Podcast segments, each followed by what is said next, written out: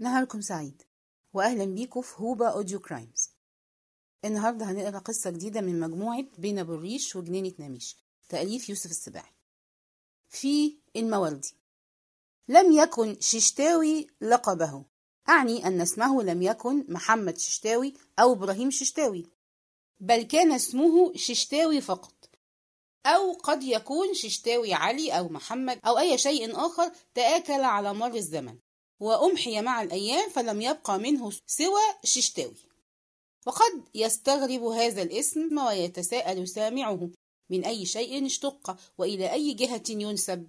ولكن أمه وهي المسؤولة الأولى عن هذا الاسم تقول إنها سمته ششتاوي نسبة إلى الشتاء لأنه ولد في طوبة والسماء تشتي والجو عاصف مقفهر. وهكذا يتضح لنا أن الششتاوي عكس الصيفي ولسنا ندري هل عنت أمه بهذه التسمية شيئا أم أنه مجرد لفظ ألقته على عواهنه. على أي حال لا أظن الاسم على غرابته يستدعي منا كل هذا البحث والفحص. بل خير لنا أن نتعوده كما تعوده صاحبه وكما تعوده من حوله. فأضحوا ينادونه به بلا أقل تفكير. فإذا تجاوزنا الاسم إلى صاحبه وتبعناه لنرقبه في أول مرحلة من مراحل حياته وجدناه قد ربط من وسطه بحبل شد إلى أحد القوائم الحديدية لكبر المنيرة القائم على سكة حديد حلوان والموصل بين حي المنيرة من ناحية والموردي وجنينة نميش من الناحية الأخرى. ويبدو لنا الششتاوي في وضعه هذا أشبه بكلب حائل أرهقه القيد فهو يطوف حول العمود على قوائمه الأربع مبتعدا عنه بأقصى ما يسمح له الحبل. وعلى مقربة منه تربعت صاحبته أو أمه فاطمة شيخون وقد وضعت أمامها متجرها المكون من صينية تحوي البضاعة الملائمة والتي تتطور حسب ما تقتضيه الظروف. فتارة نراها مليئة بالمشبك وأخرى بالشطيطة وثالثة بالكشري أبو جبة ورابعة بالكسكسي. والششتاوي وأمه يكونان زوجا لا ثالث لهما. فقد توفيت الفردة الثالثة أبو ششتاوي وهو في بطن أمه أعني الولد. لا الأب. وكان ذلك في معركة حامية في المذبح استعملت فيها السكاكين وكذلك والصواطير وكل ما في المذبح من أسلحة للقتال. وانتهت المعركة بقتل أربعة كان صاحبنا أحدهم. ورغم أن فاطمة شيخون كانت تدعو على زوجها في كل عراك بينها وبينه بأن يموت قتيلا فقد ساءها كثيرا أن يستجيب الله دعاءها عليه في هذه المسألة بالذات. ويحقق على أتم وجه هذه الدعوة دون غيرها من الدعوات. وحزنت المرأة بالطبع على زوجها حزنا بالغا. وكان إحساسها بالفجيعة يزداد كلما قاربت الوضع. فقد أوجع نفسها أن ينزل الضيف الجديد مهيض الجناح مكسور الخاطر. وألا يبصر أباه القوي الشكيمة المرهوب الجانب ذا الحول والطول بين جزار المذبح. ونزل الششتاوي ذات ليلة. فلم يجد من يستقبله سوى الأم الطريحة وجارة أرقها الصياح فتطوعت للمساعدة. ومرت الأيام فإذا بالضيف الجديد قد ملأ عليها الحجرة الموحشة وأضاء لها الظلمة وبدد اليأس. وإذا به يشد أزرها ويعينها بمجرد وجوده على احتمال الحياة. بل لقد حبب إليها الحياة وأبداها لها أمرا ضروريا. من أجله هو. لقد وجدت في ذلك الكائن الضئيل شيئا كثيرا أكثر من مجرد عزاء وتسلية. وجدت فيه غرضا وغاية. بعد أن كانت تحس أنها تحيا بلا غرض وتسير إلى غير غاية. ولم يكن الششتاوي والشهادة لله جميلا بحال من الأحوال. ومع ذلك فما انطبق المثل القائل بأن القرد في عنم وغزال كما انطبق على صاحبنا وأمه. لقد كانت تبصر فيه وهو العجينة اللينة من اللحم صورة طبق الأصل من أبيه. وتتوهم أنه لو أمسك بشومة أو ساطور لاستطاع أن يسوي الهوين. وكان بينه وبينها وهو لا يعد الأسبوعين عمرا أحاديث لا تنتهي. تتحدث إليه وتجيب على نفسها نيابة عنه. وتمضي الساعات الطوال وهي لا تكل ولا تمل كأنها تحدث أعذب الناس صمرا وأمتعهم حديثا. وبدأت المرأة كفاحها من أجل الطفل. فقد صممت على ألا يكون يتيما وعلى أن تعوضه بجهادها عن أبيه الراحل. وخرجت إلى حياة الكفاح بأول صينية مشبك متخذة مقرها أسفل الكوبري في ملقف مرة وموضع سقع. ومكان لا يبعد كثيرا عن مسكنها في عشش المواد. ولم يكن ششتاوي في أول أمره بالشيء الذي يعمل حسابه. أو الذي يعرقل سير تجارتها. فقد كانت تلقده على حجرها ملفوفا في هلاهله مستغرقا في نومه. فإذا ما أيقظه جوع أو ألم به ضيق ألقمته ثديها. فانطبق عليه المثل اطعم الفم تستحي العين. ولا تمضي دقائق حتى تستحي عينه ويستغرق في نومه. ولكنه مذ بدأ يحبو على أربع قد أضحى شيئا خطيرا مقلقا مزعجا. ولم يعد قط يقنع بالنومة أو بالثدي بل بدا مناكفا مشاكسا جوابا جوالا تماما كأبيه متواثبا لا يستقر له قرار في ممر. لقد بدا الششتاوي من يومه مغامرا كأبيه. وكان أكثر ما تخشاه الأم أن يندفع كأبيه في إحدى المرات فيورد نفسه موارد العطب. كيف لا؟ وهو لم يكد يحبو على أربع حتى تسلل من جوارها فاندفع إلى عرض الطريق ليستقر أمام أول عربة قادمة. ولولا فضل الله ومهارة السائق لطوته العجلات. لقد صرخت يومها صرخة مدوية وعدت لتحمله من أمام العربة ولتتلقى سباب السائق وشتائمه. وتعود إلى مقرها وهي تضم الطفل إلى صدرها وتبكي بحرارة. وهو يحملق في فزع وارتياع. لسنا ندري أمن الموت أم من النجاة منه. ومن ذلك اليوم والمرأة تضعه وراءها أي تحجزه بين جسدها وبين السور القائم على جانب سكة الحديد. وذات يوم بحثت عنه وراءها فلم تجده وأمامها فلم تجده وفي عرض الطريق فلم تجده وأخيرا وصل إليها صوته وقد استقر على شريط الوبور بعد أن نفذ من خلال السور وأخذ يلهو بالحصى وروعت الأم وانطلق صراخها يدوي في الفضاء وذعر الناس وأقبلوا عليها وانطلق بعضهم فأحضر لها الطفل في لمح البصر. وأخذت تضمه إلى صدرها في لهفة وهي تلهث كأنها عائدة من سباق سباق مع الموت. واستقر رأيها بعد ذلك على أن خير طريقة تحافظ بها على الطفل المغامر وتؤمنه من التهلكة هي أن تربطه بحبل من وسطه وتشده إلى إحدى قوائم الكبري وهكذا انتهى الأمر بالششتاوي إلى الربط في العمود. واستراحت أمه من مغامراته الخطيرة واطمأنت إلى أن شقاوته مهما بلغت فلن تبعده عنها أكثر من متر أو متر ونصف وهو كل ما يسمح له به قيده من جولان في المنطقة الآمنة.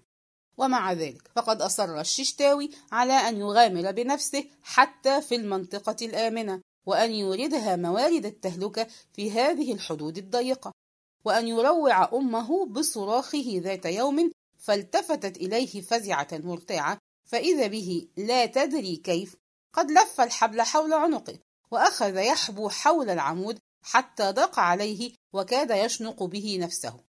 ورأت الأم أن مسألة الحبل لم تعد ذات قيمة وخاصة أن الششتاوي منذ بدأ يتعلم المشي أضحى من العسير عليها تقييده في هذه الحدود الضيقة.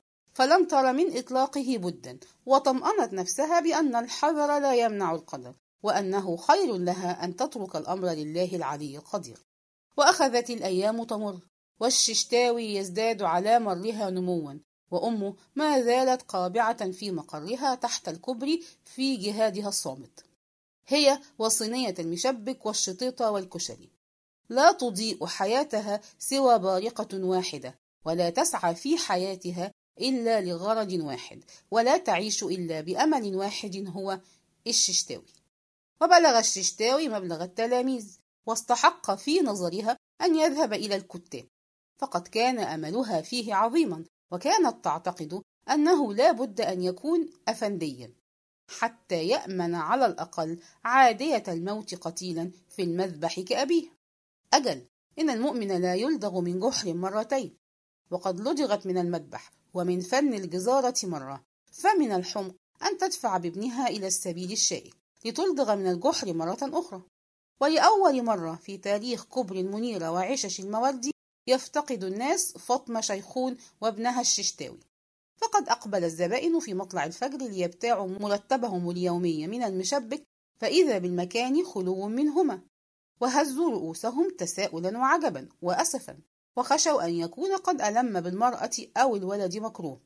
ولكن المعلم سيد فرخ الطعمجي أنبأهم نبأ عليم ببواطن الأمور بأن الششتاوي سيذهب اليوم إلى المدرسة.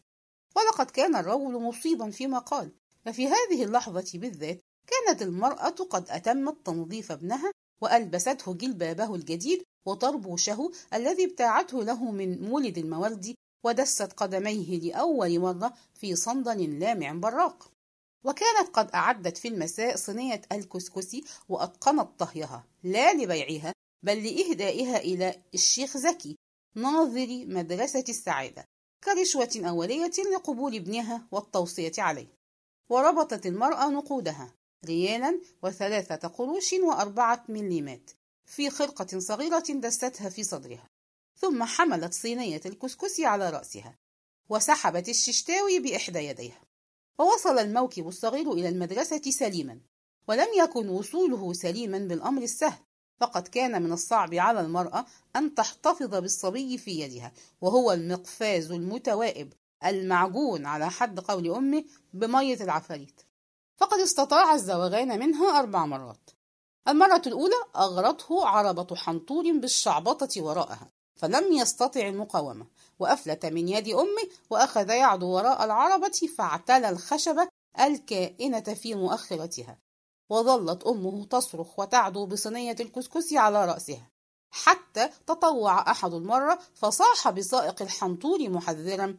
كرباج ورا يسطا فقفز الششتاوي إلى الأرض قبل أن يهوي عليه الكرباج والمرة الثانية كانت إحدى عربات الرش هي سبب الإغراء. فقد كره الششتاوي أن يرى زملائه من أهل الحتة يتواثبون وراء العربة مغرقين نصفهم الأسفل بمائها الرشاش وأن يظل وحده المحروم من هذه النعمة. ولعن المدرسة في سره وود لو استطاع التخلص من قبضة أمه ولكنه وجدها تطبق عليه جيدا. فلم ير هنا خيرا من التحايل عليها حتى تفك إثاره وبدأ يعرج في مشيته. والتفتت إليه أمه متسائلة. مالك؟ السندل وجعني يمكن في زلطة وببساطة تركت أمه يده ليخرج الزلطة من الصندل. فلم يكد يحس بالحرية حتى اندفع بأقصى سرعة إلى عربة الرش. ولاحقته صيحات أمه فزعة مرتاعة يا واد يا ششتاوي يا مقصوف الرقبة. ولم يفلح في إعادته سوى توسل أمه إلى العربج أن يغلق المياه. ولطشته أمه قلمين ولدعته قرصتين أفلحتا في انتزاع بعض الصرخات السطحية وفي ردعه إلى حين. أقول إلى حين أو على الأصح إلى حين قصير. إذ لم يكد ششتاوي يستقر بجوار أمه بعد أن أغرق نفسه بالمياه حتى بدا في الأفق خطر كبير هو الشيخ أحمد بسيفه الخشبي وعمامته الخضراء. والشيخ أحمد هذا هو أحد مجاذيب السيدة زينب. يقضي يومه طائفا بالطرقات والحواري محاطا بجمهرة من الصبية منشدا معهم الله حي عبس جاي يضرب بومبا وهو جاي. ويعتبر ششتاوي على صغر سنه ساعد الشيخ أحمد الأيمن وعونه الأول ومنظم الهتافة وقائد المظاهرات. وكان الشيخ أحمد يسير في المقدمة وخلفه الششتاوي وإخوانه مكونين جيشا عرمرما يغزون به مختلف الأحياء. وبدأ الشيخ أحمد في هذه اللحظة وقد ساق خلفه جيشه الذي لم يكن ينقصه سوى الششتاوي. وفجأة رفع الشيخ أحمد سيفه الخشبي في الهواء فلم تشعر المرأة إلا وقد سقط ابنها بجوارها منبطحا على الأرض وهو يصيح بها أن ترقد مثله. وفزعت المرأة وتملكها الذعر ولم تملك سوى الجلوس على الأرض بصينية الكسكسي وهي تتساءل في رجفة عن جلية الأمر. وهمس الششتاوي. مش شايفة الشيخ أحمد رفع سيفه؟ لازم شاف العدو. ونظرت المرأة إلى الشيخ أحمد وإلى الششتاوي وصاحت مغيظة. إلهي يفضحك أنت والشيخ أحمد.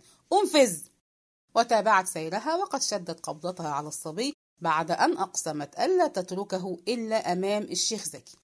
ومع ذلك فلم تمضي لحظة قصيرة حتى زاغ الششتاوي للمرة الرابعة والأخيرة. لقد كان الإغراء في هذه المرة أكبر من أن يقاوم.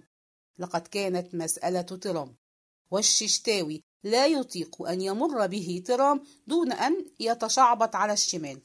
وهكذا انطلق الششتاوي يعدو وأمه تصيح وتولول. حتى استقر به المقام على سلم الترام فأشار إليها صائحا بأن تلحقوا على المدرسة ما دامت لا تستطيع الشعبطة مثله. ووصلت إلى المدرسة فوجدته في انتظارها فساقته أمامها إلى غرفة الشيخ زكي ناظر مدرسة السعادة وكانت حلة الكسكسي براعة استهلال من فاطمة شيخون فقد أشرق لها وجه سيدنا وانفرجت أساريره وإن كان قد حاول أن يتمنع في أول الأمر مدعيا إن مفيش لزوم وإن ششتاوي كابنه وأن المرحوم أباه كانت له أفضال عليه وأنه لا ينسى له الكوارع والفشش التي كان يتحفه بها بين آونة وأخرى. وهكذا تم قبول ششتاوي كطالب علم. ووقفت أمه لوداعه قبل أن يختفي داخل المدرسة. وأحست بألم الفرقة يعتصر قلبها. وانحنت عليه تضمه إليها. وقد اغرورقت عيناها بالدموع. وهتفت بالشيخ زكي خلي بالك منه يا سيدنا الشيخ. ثم ضمت إليها ششتاوي ضمة أخيرة كأنه ذاهب إلى ميدان قتال. وقالت له مش عايز حاجة يا ششتاوي؟ وهز الششتاوي رأسه وطلب منها أن تنبئ الشيخ أحمد بأنه ذهب إلى المدرسة وأنه سيعود إليه بعد الفراغ منها. وعاد الششتاوي إلى البيت في ذلك اليوم بعد أن اشتبك فيما يقرب من خمس معارك. فقد فيها زر طربوشه وفردة صندل ومزق فيها جلبابه الجديد. واستقر رأي الأم منذ ذلك الحين على أن تنقل مقرها من تحت الكوبري إلى باب مدرسة السعادة. حتى تضمن بقاءها بجوار ابنها ومرافقته في غدوه ورواحه. وهكذا أمنت عليه من كل شيء وردعته عن ركوب المخاطر إلا شيئا واحدا هو الشيخ أحمد والعدو وراءه والهتاف له والمحاربة في جيشه. وظلت الأم ترى في الشيخ أحمد مهلكة كبرى وعدوا مبينا فلشد ما كانت تخشى على صبيها من العدو وراءه ومن الرقود على قارعة الطريق والعربات غادية رائحة. وفي عودة لها ذات مرة من المدرسة وقد صارت وصبيها إلى جوارها التقت بالشيخ أحمد منطلقا بجيشه يحارب العدو الوهمي المجهول رافعا سيفه الخشبي مهددا منذرا. ولم يكد يراه الششتاوي حتى انطلق إليه منضما إلى جيش الصبية وثارت أمه وعدت وراءه تريد استعادته. واعترضها الشيخ أحمد طالبا منها أن تكف عن الخوض بين جنوده الذين يحارب بهم العدو وإلا اضطر إلى أخذها أسيرة. وأمسكت المرأة بخناقه وكالت له السبابة صائحة به يا راجل يا مخبول يا مجنون عدو إهجك عدو يحش رقبتك. وهز الشيخ أحمد رأسه مجدوها يتعجب من جهلها وحمقها. وكيف أنها لا تعرف العدو الذي يحاربه؟ ثم شد رأسها إليه وهمس في أذنها ده خد مني تلاتة مرة واحدة. وبدت في صوته رنة بكاء واختلجت عضلات وجهه وأردف قائلا تلت ولاد مرة واحدة خدهم مني حرق قلبي وقطم وسطي. وأحست المرأة برجفة تسري في جسدها وتركت الرجل وهي تهمس في شفقة بالغة تلت ولاد مرة واحدة؟ الله يكون في عونك. ومدت يدها فأمسكت بالششتاوي وضمته إليها في حرص. وقد غرورقت عيناها بالدموع. وفجأة سمعت أحد الصبية ينادي ششتاوي! وتلفت الششتاوي فإذا بأحد رفاقه يناديه وقد تسلق إحدى مركبات الترام. واندفع الششتاوي إلى صاحبه يريد أن يلحق به في الترام في اللحظة التي اندفع فيها ترام من الاتجاه الآخر. وانطلقت في الجو صيحة مدوية وفي غمضة عين كان الششتاوي أثرا بعد عين. ووقفت المرأة في مكانها كالمصعوقة. ثم اندفعت تحتضن الأشلاء وهي تعوي ككلب جريح. وفجأة أبصر بها الناس تترك الجثة وتعدو إلى حيث وقف الشيخ أحمد يحملق في ذهول فتركع أمامه مولولة صائحة. خدوا مني الحقني قل له يرجعه وربت عليها المخبول بحنان ورفق وقال مشجعا ما تخافيش خليه على الله. ثم ضرب بسيفه في الهواء. ومنذ ذلك اليوم لم يرى الشيخ أحمد قط وحيدا. لقد زاد عدد المخابيل واحدا. وكانت فاطمة شيخون تلازمه أينما ذهب. لقد كانت تحارب معه العدو المشترك. عله يعيد إليها ما أخذ. تمت.